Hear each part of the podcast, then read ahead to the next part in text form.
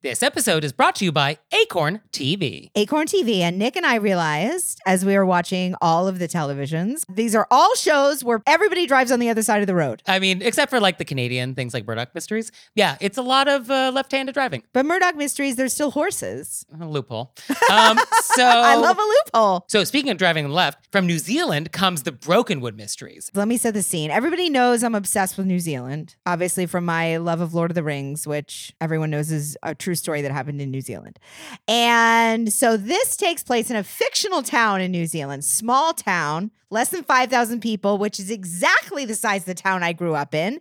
And it's like a big city detective comes to the small town and has to work with the small town police force. What a recipe for a fantastic crime drama. And we have the small towns, people are dying left, right, and center. And use code ACORN30 at acorn.tv.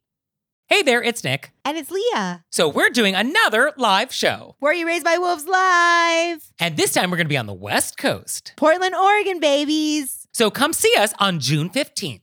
And we're going to be at the Siren Theater, and the show starts at 7.30. So go to our website, wereraisedbywolves.com slash live and get some tickets. Join us. Hey everybody, it's Nick. And it's Leah. Real quick thing before we get going. It is almost our three-year anniversary. Three years. Isn't that unbelievable? Unbelievable. And so we have been thinking about work-life balance because as you may not know, Lee and I do this all ourselves. Like, you know, there's no credits at the end of the episode because there's nobody to credit. It is just us. right? So we have been discussing ways that we can like take some breaks now and again, but not leave you because we couldn't do that. We couldn't do that. So we don't want to do seasons because then we'd be gone for weeks and we would miss you so much. Also, we cannot let all of these etiquette crimes go unsolved. We can't do that. No, it would be irresponsible for us. Plus, we are trying to achieve world peace, and that does require diligence. Diligence, but maybe little breaks to regroup. So we're thinking we will do Monday holidays. Yeah, so if there's a holiday and it happens to be on or near a Monday, we're going to take a little break. And today's Labor Day. And so we're going to take a little break. So we're going to bring back one of our favorites. And this is a good one. This is definitely one of my favorites. Also, we talked about something in this episode, which I'm not going to give away, which I was reminded that I have to watch. And as I re listened, I was like, oh, still haven't watched it. I'm go- so I'm going to enjoy it on Labor Day. There we are. And now let's start the show. Let's get in it.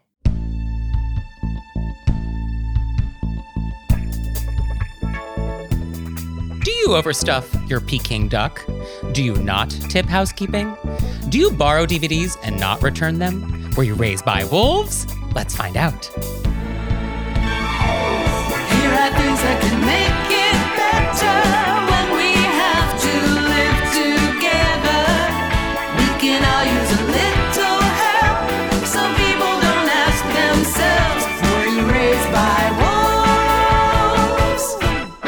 everybody, it's Nick Leighton. And I'm Leah Bonnema. And let's just get right down to it with our moose bouche. I love these. So for today's amuse bouche, I want to talk about Beijing Kao Ya, commonly known as Peking duck. Mm. So Leah, have you had Peking duck? No, And do you know what it is though? I'm going to guess it's duck.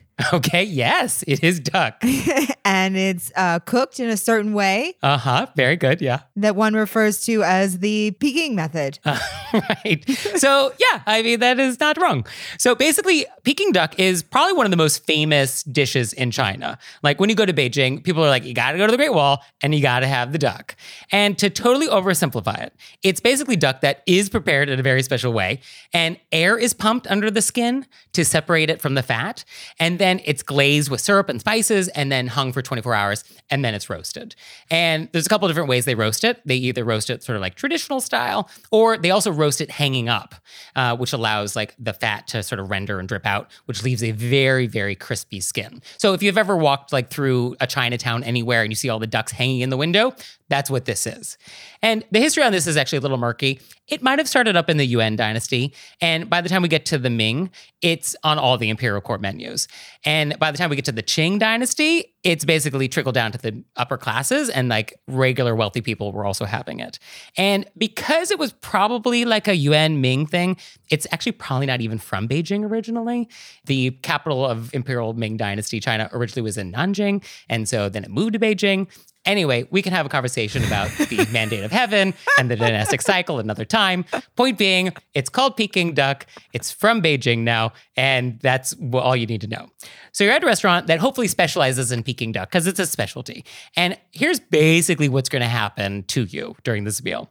And depending on what type of restaurant you're at, there might actually be some ridiculous pageantry. So they might present the duck to you before carving. You might get a certificate of authenticity for the duck.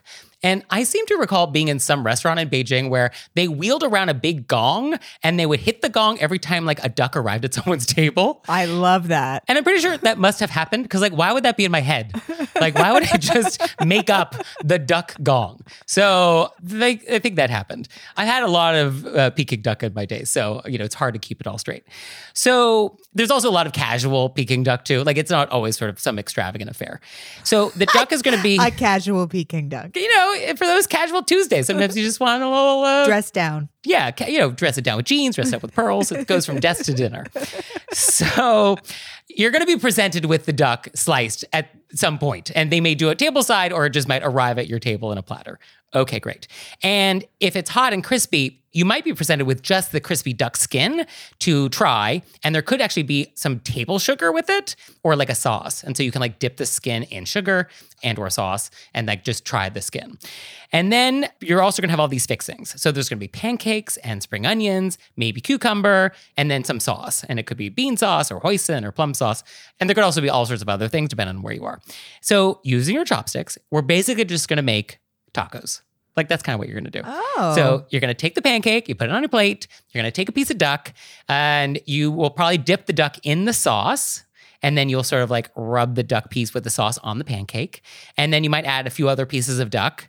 And then you're to put some scallions and some cucumber. Then you're to fold the bottom up and then you're to fold the left and then the right. And you're to create a little like swaddled baby for your duck.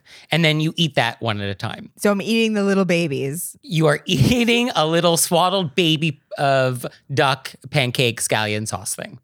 And a rookie mistake is overfilling it, putting too much duck or too mm. much sauce or too much something else so that you can't really fold it nicely like in a little packet. And if you're really a pro, you'll do all of this with chopsticks and you'll actually never touch it with your hands. Oh, wow. It is also totally fine just to use your hands to do this as well. Like don't grab the duck with your hands, use chopstick for that, but you are allowed to fold the pancake to create your little packet uh, with your hands. And if you want to be super elegant, you'll want to do it in such a way that as you're eating it, the seam is towards you. So the non seamed side is facing towards your guests. That's very like advanced level. And then you just keep doing this until there's no more duck left. And if you need more pancakes or need anything else, you can always ask for more of it. But you probably will have like enough to kind of get through the whole duck. So that's that. That's Peking duck. I mean, it sounds delicious. Putting a little scallion on top with sauce. Amazing. It is delicious because the way the duck is prepared is really unique. And if you've never had it, you should absolutely go have it. And it's definitely available, most likely close to wherever you live. Like you can find Peking duck. And usually, if it's not a restaurant that specializes in this, you do have to call ahead because they do need at least 24 hours to actually prepare the duck. Oh, wow. So you just make advanced arrangements. It is hypothetically possible to do it at home as well. You could maybe cook it yourself at home, Okay. but Okay. that does feel a little. We're uh, getting out of control here. yeah, feels a little aggressive. So try that, and then uh, 吃好喝好. 谢谢。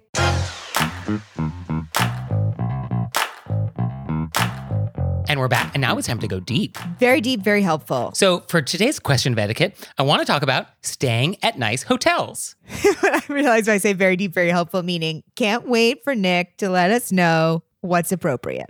So this topic was your idea. So Leah, I know. That's why I was like, what's on your mind? let's go over this. Okay. I've worked in a lot of hotels. Yes, I seem to recall you have done housekeeping. I've done housekeeping, I've done kitchen, I've done dishes, I did morning breakfast service. Ugh. I did I actually was a cook at an inn.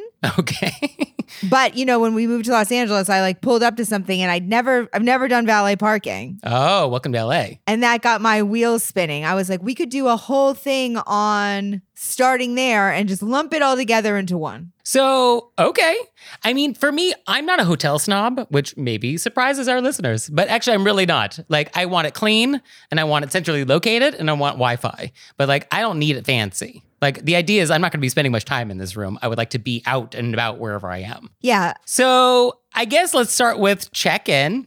I think the only thing on my list is be polite. Like I don't have any other notes other than that. Yeah, I think that's that's a good one. I mean, that sounds so obvious, but in looking into this topic for you today, the number of hotel employees that complain about just incredible rudeness right out of the gate from people walking up and checking in, I, I think it is a problem where people don't even give the hotel the benefit of the doubt.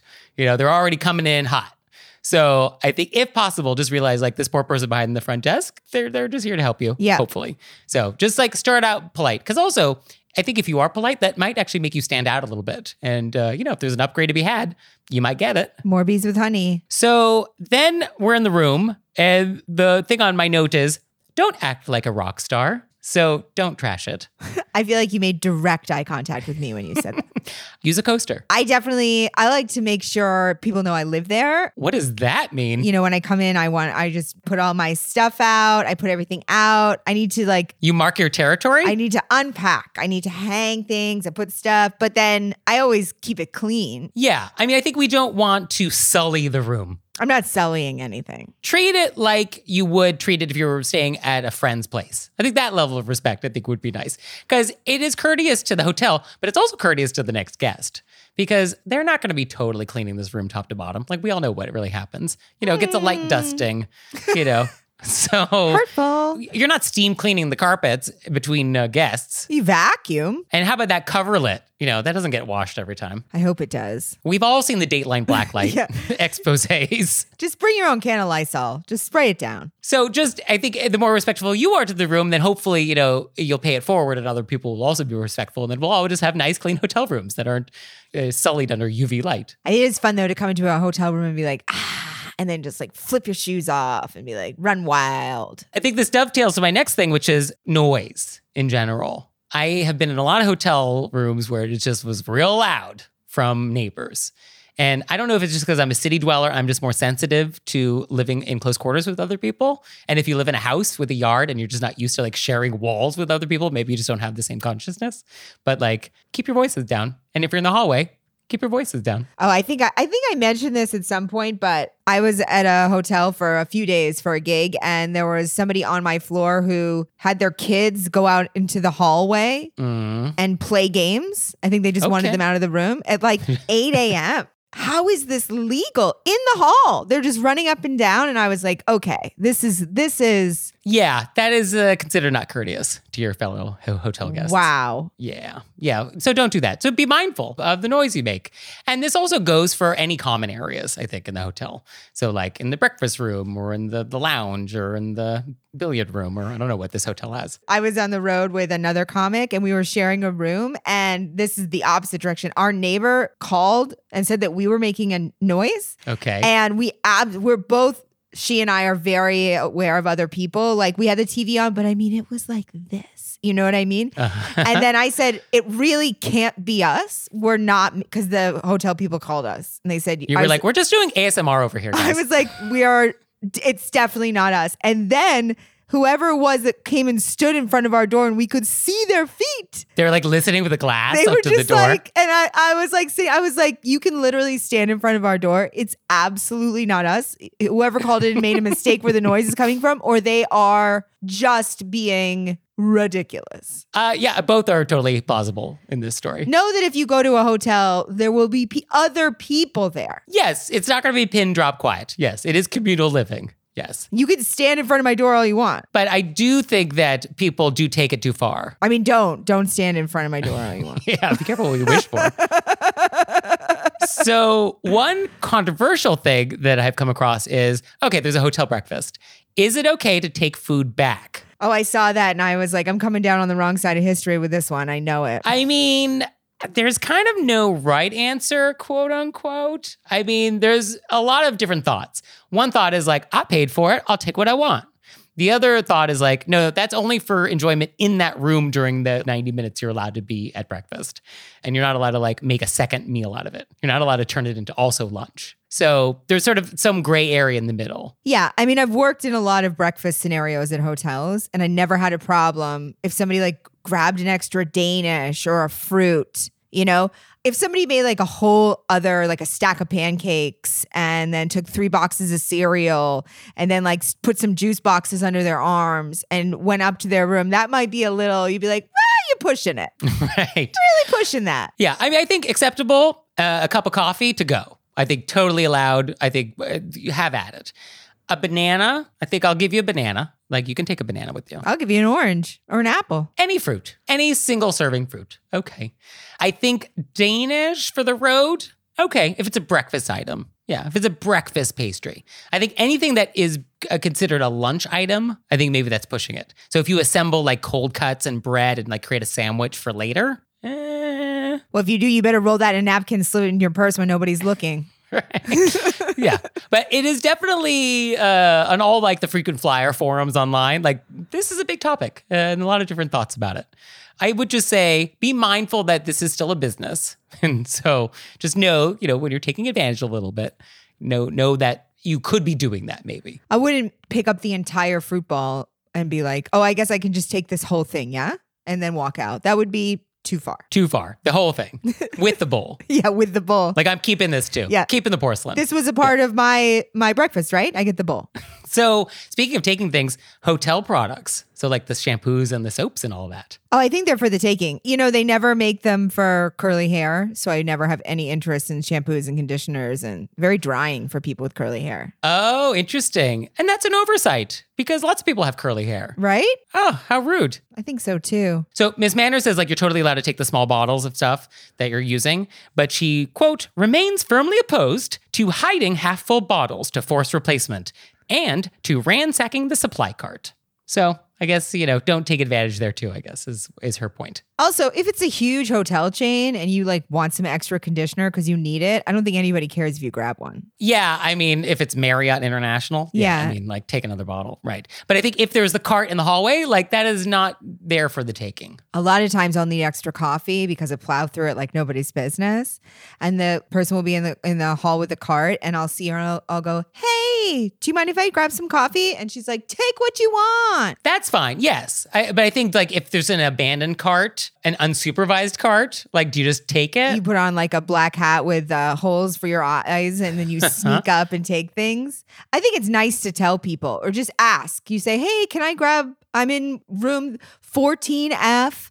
Can I grab blankety blank? And they're going to be like, Yes, no worries. Yeah, no, they're gonna say yes. But yeah, I think that's nicer than just like taking it because then it does feel a little bit like stealing. Yeah, I think if you make yourself known that you're there, it's going to be totally fine. But definitely don't take stuff like the shoe shine bags or the laundry bags Yeah, was- or the coffee maker. The hair blow dryer, like those things, I think not for. Yeah, don't take anything bolted down. Although or- I've been in hotels where they've made a note in the bathroom that's like, feel free to take the amenities, but not hair dryer. I've seen notes like that. I mean, I'm like, what are people doing? Just ripping them off the walls? they're usually like attached. They're attached and they're not even plugins. They're like into the wall. But if they're not, like, don't take that. Yeah, don't take that. Or the iron. don't take the bed, the bed. the curtains. Oh, these would look good in my place. But the bathrobe is also not something to take. And hotels are on to you, and there's usually like a little thing on it, which is like, if you would like this bathrobe, it's only $69.95 or whatever. Yeah, they will charge you. Yes. And speaking of the bathrobe, if we're going to breakfast, I think we don't wear the bathrobe to breakfast. I think we put on clothing. I mean, I would never think of it because it would seem very. Oh, I've seen it. I've definitely seen it. But I think if I saw it, I I would think, wow, that person is comfortable. um, I would definitely think that they're comfortable. Yeah. Um, a little too comfortable, maybe. I'm always up for celebrating people who are just living their truth. Yeah. Um, so don't when it comes to bathrobe at breakfast, I guess. I think you should wear your bathrobe when you open the door for room service. So I think that's nice. I don't think we want to like open the door in our boxers. Yeah, I think it's very nice to like look clothed. Cover up a little bit. Yeah. And speaking of room service, I guess the only thing to note is like, what do you do with the tray when you're done? I think you're supposed to put it on the hall. So I think it depends on where you are. Like on a cruise ship, when like the halls are very narrow, I think you have to call and have it like fetched. I don't think they want it just like left in the hallways. Okay, I wasn't even factoring a moving hotel into this, I mean, but it's a very good point. we're talking about hotels. No, it's a very good point. I mean, for me, I always call and let them know that I'm setting it outside so that someone can pick it up. And I think most hotels do prefer to just be alerted when you're done so that they can just come by and grab it. Or if it's like that whole like wheelie thing that sometimes happens with room service, like they come in with like a whole table, then yeah, I definitely want that out of my room. I had one of those once. It was very, it was actually the first time I came to LA and it was so exciting. It was my first time getting the full wheelie. It was exciting. yeah. You're like, oh, it's, it's a metal thing with a cloth on it. Yeah, I do. I get very excited. It doesn't take much. No, and that's one of the things I enjoy about myself.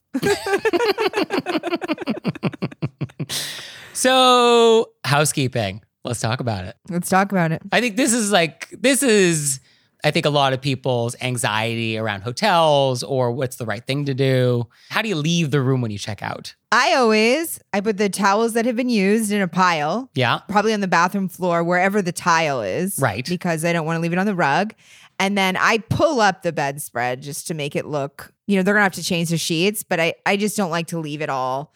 And then I always leave cash in the room with like a little thank you note. Yeah. So I have been told that housekeeping likes when you bundle all the towels together, and they like it when the washcloth is like in the middle of all that because that's like the wettest thing. So you want it in sort of a bundle where they can like grab it all in one scoop. And then, yes, you definitely should not make the bed, which some people do do. So don't do that. If you want to just like toss the duvet up over the top to make it look like, oh, a little presentable, that's fine. But yeah, definitely don't make the bed completely. Like that's not necessary.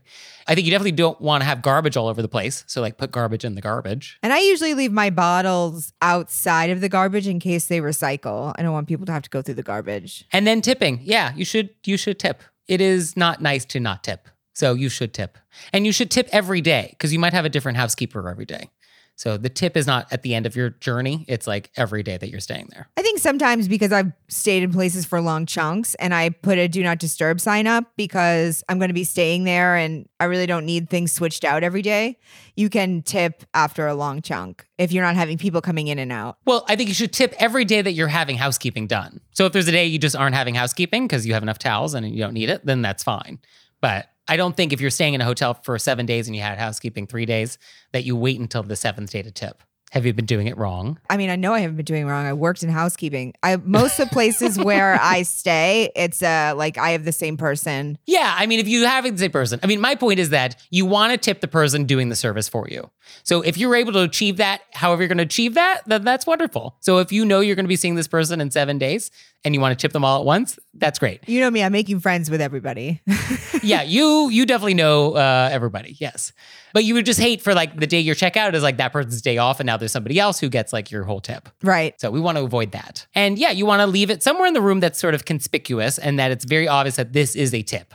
So you can leave it with a note, or you could leave it like on the bed or like on a pillow, which is very obvious. Well, usually there's a little uh, envelope with people's name on it. Uh, there could also be that, uh, depending on what kind of hotel you're staying in. Hey, I'm yeah. Sarah. I'm going to be with you for the week. And you're like, thank you, Sarah. I guess I've seen that. Yeah, I guess that happens. You can tell I work a lot of casinos. I was gonna say this. This feels like a casino thing. I work a lot of casinos. So, and uh, for the what to tip, isn't this a debate? But I think most people agree housekeeping is at least $2 a day. $5 a day seems to be average. Some people are pushing for $10 a day. I think it also really depends on know yourself. Like, did you need 900 extra things? Yeah. How much work did you create? Did you leave a huge mess? Yeah. That's a good point. Yeah. Although I have the feeling that the person that's the huge mess that caused the most problem is the person tipping the least. it's probably true. But So- I think I would have uh, think that our listeners are much more self aware. And they were like, you know what? I was a little bit messy. I'm going to throw down an extra whatever. Yeah, yeah, I think that is very courteous. So that's all I got on my list. Are we ready to go on vacation, Leah? I'm ready. We'll have separate rooms. I assume that you would be like, I need to be on the other side of the hotel as Leah because she's going to be talking to everyone. I'll actually be in a different property, but I'll see you in the morning.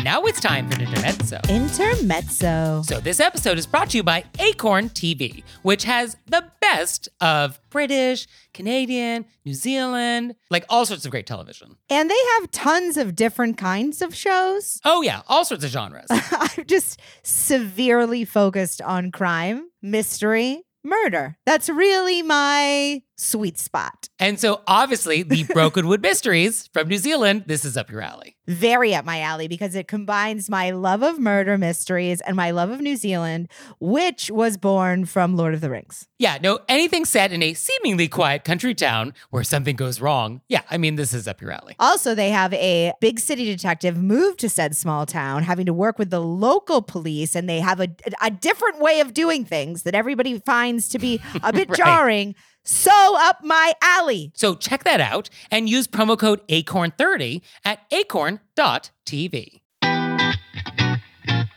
And now it's time for Intermezzo. Intermezzo. So this episode is brought to you by Book of the Month.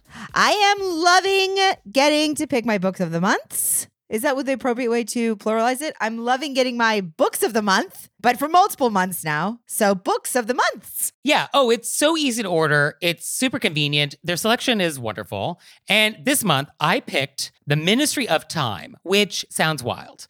It is about a civil servant who's helping to manage some government program where time travelers from other eras like come to help with something. And then they apparently fall in love. What? So, like, this guy from the 1800s is like, What's Spotify? And then, like, you know, love happens. So, I cannot wait to receive this. You know, love happens. And you out there, you're gonna love Book of the Month. So you can get your first book for just $5 with code PEDALS. So go to bookofthemonth.com and use code PEDALS to get your first book for just $5. And we're back, and now it's time to take some questions from you guys in the wilderness. Ow! So our first question is quote I live in a rural area where the digital age has not yet arrived. I have several friends who live in a city and have all the modern conveniences, including high speed internet. They love to borrow and are loath to return. How do I politely say no to a request to borrow a DVD for several years? And how do I ask them to return it? I read this and I wanted to ask you who of my friends asked this question.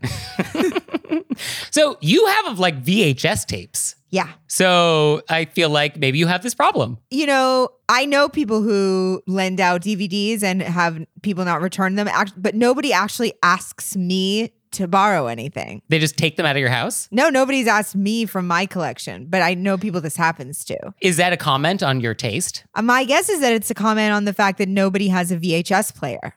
That's also probably true. So I guess for this, uh, it would be nice if people return things without having to be asked. Yeah. But I think you can say, "Oh, hey, do you still have my Escape from New York DVD?" Yeah. I mean, I think you could just use like a non judgmental, value neutral tone. Be like, hey, just want to know if you have this thing. Would love it back. I also, not with a DVD, but with other things, I forget who I gave it to. So I'm genuinely asking, "Did you have this?" Oh, I don't forget. Definitely not. I think that it's also I'm just feeling hurt that nobody wants to borrow my things. I just want you to know what that pause was. I'm like, why is nobody borrowing any of my stuff? I mean, I have ideas. You guys don't want Beatles Hard Day's Night on VHS? It's a classic. I mean, I'll borrow your Troop Beverly Hills VHS. I don't have Troop Beverly Hills. I've actually never seen Troop Beverly Hills, Oh. and that was on my list. That's Shelley Long at her peak. Right, I was gonna say, isn't it Shelley Long? I love Shelley Long. Outrageous Oh. Fortune. I just rewatched that. Oh, I think this is high priority. I mean, sorry, audience, but like, let's just get into it for a second. Leah, I am now worried for you. Like, what other classic movies of the 80s have you not seen? 80s, I've missed a very large chunk. Oh, okay. Well, audience, if you have suggestions for what movies Leah should watch, send them to us. So, letter writer, just ask. Because if you don't ask, then you're not going to get it back, definitely.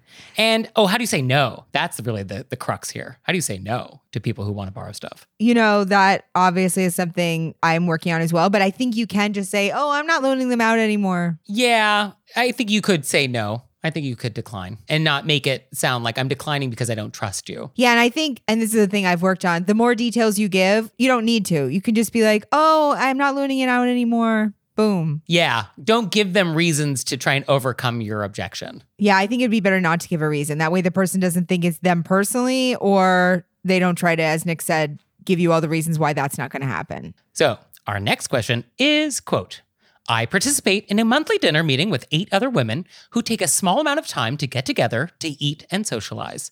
We have one lady who almost every month calls to see what is being served for dinner. If she doesn't like what's on the menu, she will not come. It's almost as if she's comparing all of her options for the night and attends the best one. This is really distasteful to the hostess of the month, who has cooked and provided food for her even though she may or may not come. It's a lot of time and money, not to mention energy. How can this be addressed in a polite and gracious manner? So, my first question is why are we cooking for guests who have not RSVP'd?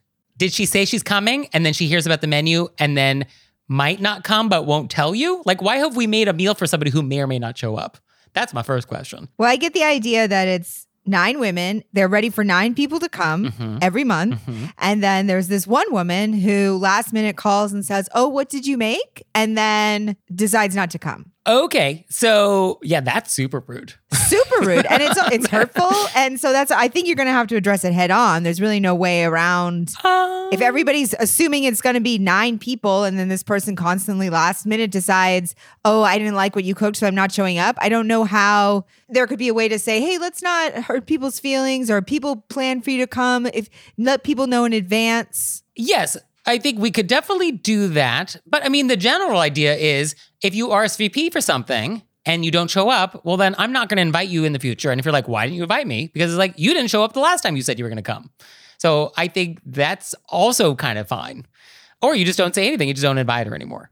This is probably a small group, and so we probably can't do that. But that's my instinct. i i, I really get the idea that that is not happening Well, just to be clear though, if you RSVP to something I'm throwing and you say you're coming and then don't, I'm never inviting you ever again to anything. You've lost the privilege of being in my guest list. well i think we know this i think in this situation I think they could just say, hey, let's decide in advance. Obviously, everybody's like eggshelling around that it's just this one person and we're all going to pretend it's everybody. Oh, yeah, no, no. Lisa Lisa is the problem here. Yes. Also, it does not sound like this is a dietary restriction. Like, oh, Lisa doesn't eat shellfish. It's like, oh, I just don't care for lasagna tonight. Like that's what it sounds like. And so we can't predict what she may or may not eat. Yeah, that's what it sounds like. We can't actually do any menu planning. So, one idea could be that we announce the menu as soon as we announce the date. So, like, okay, it's uh, my turn to cook. Here's what I'm planning on making. Who's available to come? And then get Lisa on the record to say, yes, I'm coming, or I'm no, I'm not.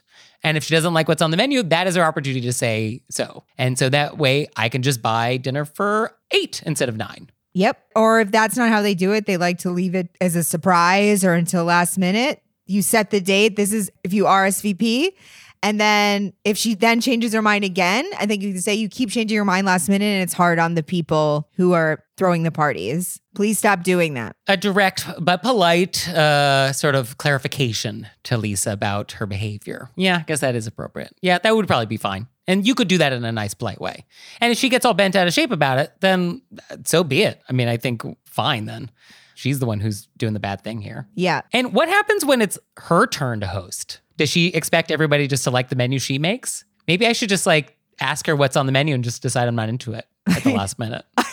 I feel like these ladies aren't going to do that. Like, oh, I'm just not into moussaka right now. All of a sudden, all of the eight of you boycott her and don't show up. But thank you. But I think a definite way to not do that first would be to get the RSVPs and then make it clear that people shouldn't change their RSVPs Yes, and then go from there. Yes, and to be clear, like I get that things happen. There are reasons why somebody can't show up, but like that is not what's happening here. Yeah, that's not what's happening here at all. This is somebody who's just shopping for a better invitation. Obviously, I, things happen. That's not, that's totally different. Yeah, that's not even what we're talking about. Yeah. No, this is just somebody who's bad. Yeah, okay. Our next question is quote in our office break room, we have several ice cube trays in the freezer. There is also a bucket with a set of tongs, which the staff dump the frozen cubes into, and then refill the trays and replace in the freezer as needed. There is one unknown staff member who routinely takes cubes out of the trays and puts the half empty trays back into the freezer instead of using the tongs and cubes from the bucket. My cubicle buddy and I have talked about this, and we can't decide if this is actually rude or if it just annoys us that someone isn't following the system. Thoughts? I was thinking about this because I'm not a person that this would bother me, but I was thinking about the person who is taking the ice out of the tray. Mhm. And I thought maybe they actually are worried because I feel like what might be rude is that people touching things with their hands. Okay. But people taking out of the tray, they're just sort of touching their ice cube. And maybe the person who's taking from the tray is taking it from the tray because they're worried that the cubes in the bucket have been touched. Yes, I was sort of thinking along those lines that like Chad doesn't want your used ice. He wants fresh ice from the freezer. That's what he wants. Pre touched, pre touched. And so he wants that uh, pristine ice for his beverages. So I think that is an explanation. And it is annoying. I can see why we're annoyed, why our letter writer is like, oh, this catches our eye. Like there's something wrong here. But yeah, when does annoying cross the line into being rude? I think it crosses the line into being rude when they should have taken whatever was left in the ice cube tray and refilled it. Yeah, I think I don't like half used ice trays back in the freezer. I think I want the whole tray to be used and then we refill the whole tray and then put that in the freezer. Yeah. I don't like different levels of ice age in the same tray. Then maybe you should take your ice, dump the rest of it into the container, refill the tray. Oh, that would be nicer. Yes. So if we want pristine ice and we want the thing out of the freezer, we should take what we want, put the balance in the bucket, and refill the whole thing and put it back in the freezer. Yeah, that is actually what should happen here. Yeah, I agree. Okay. Okay. How do we not know who this is? I feel like in every office, you know. You know who's up to this. You think they really don't know who it is? I mean, they say they don't know. They're like someone unknown. I mean, I would probably just stand by the refrigerator and watch. Yeah, I would monitor. Absolutely. yeah. I would just get like a team of people to monitor. I'd be like, I'm going to go in now. Obviously, I have to come back to my desk and work at some point. I would actually move the freezer to my cubicle. so then you have to come to my cubicle to get the ice. Yeah. But I would like our letter writer to find out who's doing this. Yeah, I think that's really my question here. Because when you find out who's doing it, you're going to get a better idea of why they're doing it. Yes. So we would like you actually to report back for an aftermath segment and we will update our audience in terms of what was this person's true motivations. And then we will then determine whether or not it's rude or not. Yes. I love yes. this. Okay, great. So, do you have questions for us or want us to follow up on anything you've heard before? Let us know. You can let us know through our website, wereyouraisedbywolves.com, or you can leave us a voicemail or send us a text message 267 call RBW. Mom deserves the best, and there's no better place to shop for Mother's Day than Whole Foods Market. They're your destination for unbeatable savings, from premium gifts to show-stopping flowers and irresistible desserts. Start by saving 33% with Prime on all body care and candles. Then get a 15-stem bunch of tulips for just $9.99 each with Prime. Round out Mom's menu with festive rosé, irresistible berry chantilly cake, and more special treats. Come celebrate Mother's Day at Whole Foods Market.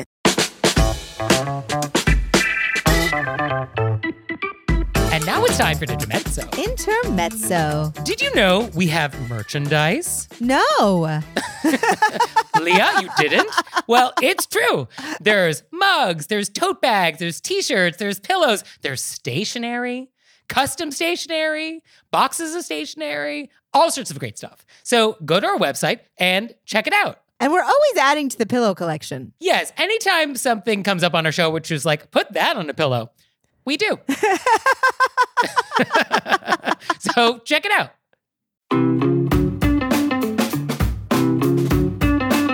And we're back, and now it's time to play a game we like to call Vent or Repent, Vent or repent. which is our opportunity to vent about some bad etiquette experience we've had recently, or we can repent for some etiquette faux pas we've committed. So, Leah, would you like to vent or repent? You know, Oh, this sounds like a repent coming. it's a repent. And Oh, Leah. I was just gonna black it out of my mind and pretend it never happened.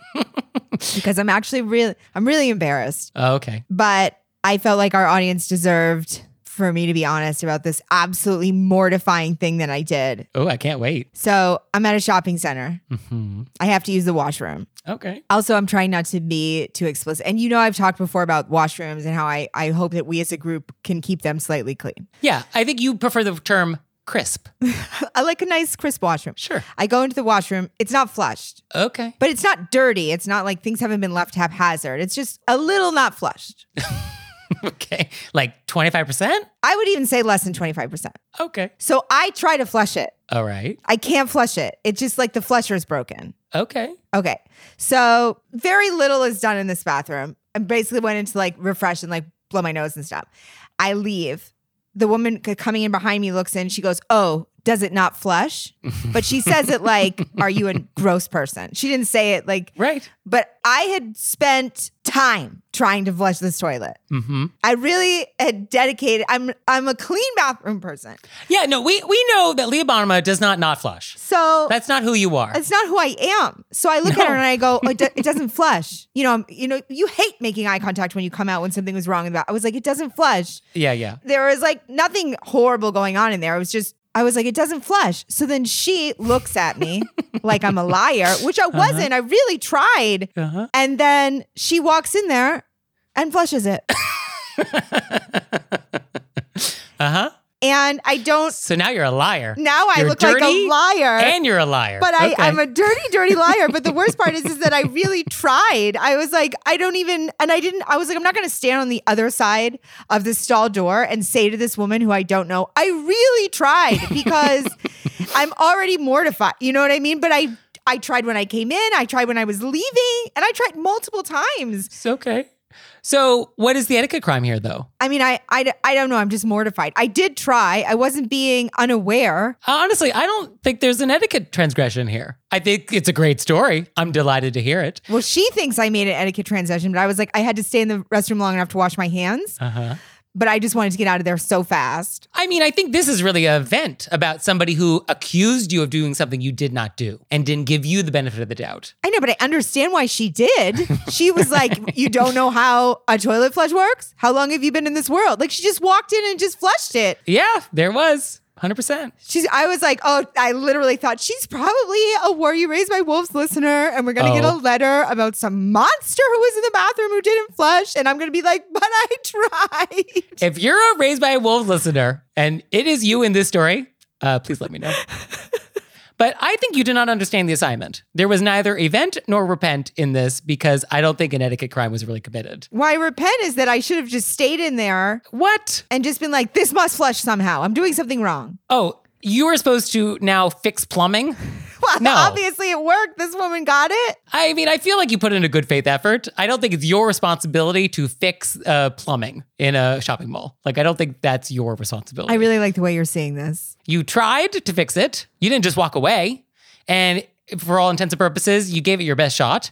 It was inadequate, but you you tried. I think that's my repent, being inadequate in this situation. I like to, you know, okay. hit the top bar. I left the whole shopping place. I was like, we got to, we're leaving. So I think what you need to do is actually bring caution tape uh, in your purse at all times. and should this ever happen to you in the future, you can basically tape the stall and indicate that this is out of order for anybody else. And then you immediately alert uh, staff to uh, immediately service the bathroom. That is the solution to this. Okay, great. Well, for me, I would like to vent. And this is serious. This is a this is a big one, everybody. So I want to vent about people who send your welcome emails. Stop it. It's not necessary. You are literally taking up minutes of my day. You know, it just adds up. And now I have to like look at this thing and then I have to delete it.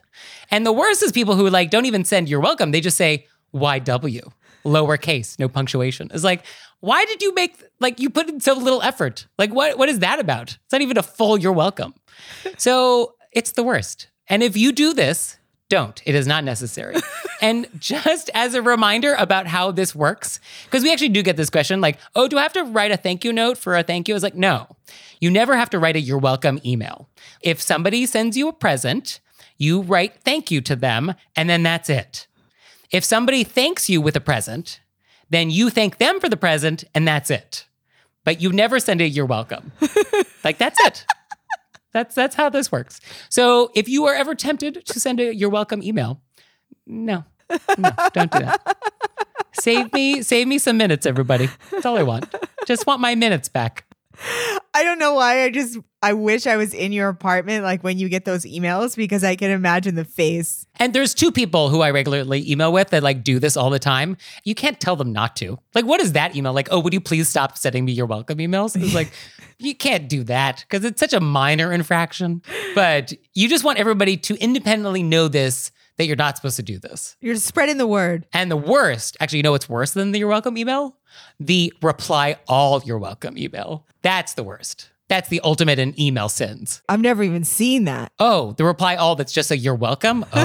Oh. oh, I mean, I don't I actually don't think it gets worse than that. Audience, if you have an example of what's worse than the reply all you're welcome email, I would love to hear it, but I do think that actually is probably the ninth ring. That's the lowest it gets. so please stop that.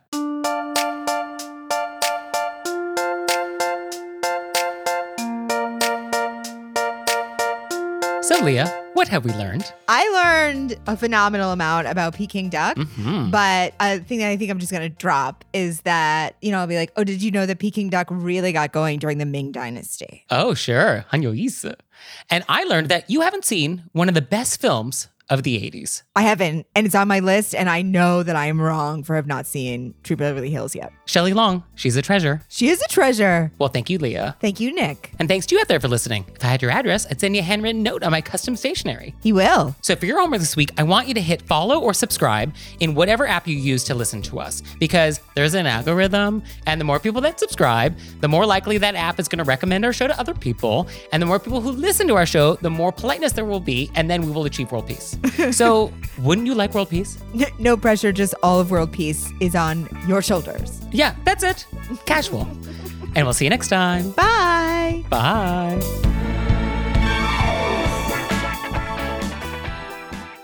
All right, Leah, it's time for Cordials of Kindness, the part of the show that you make us do, but I only give you 30 seconds to do it. Ready, set, go.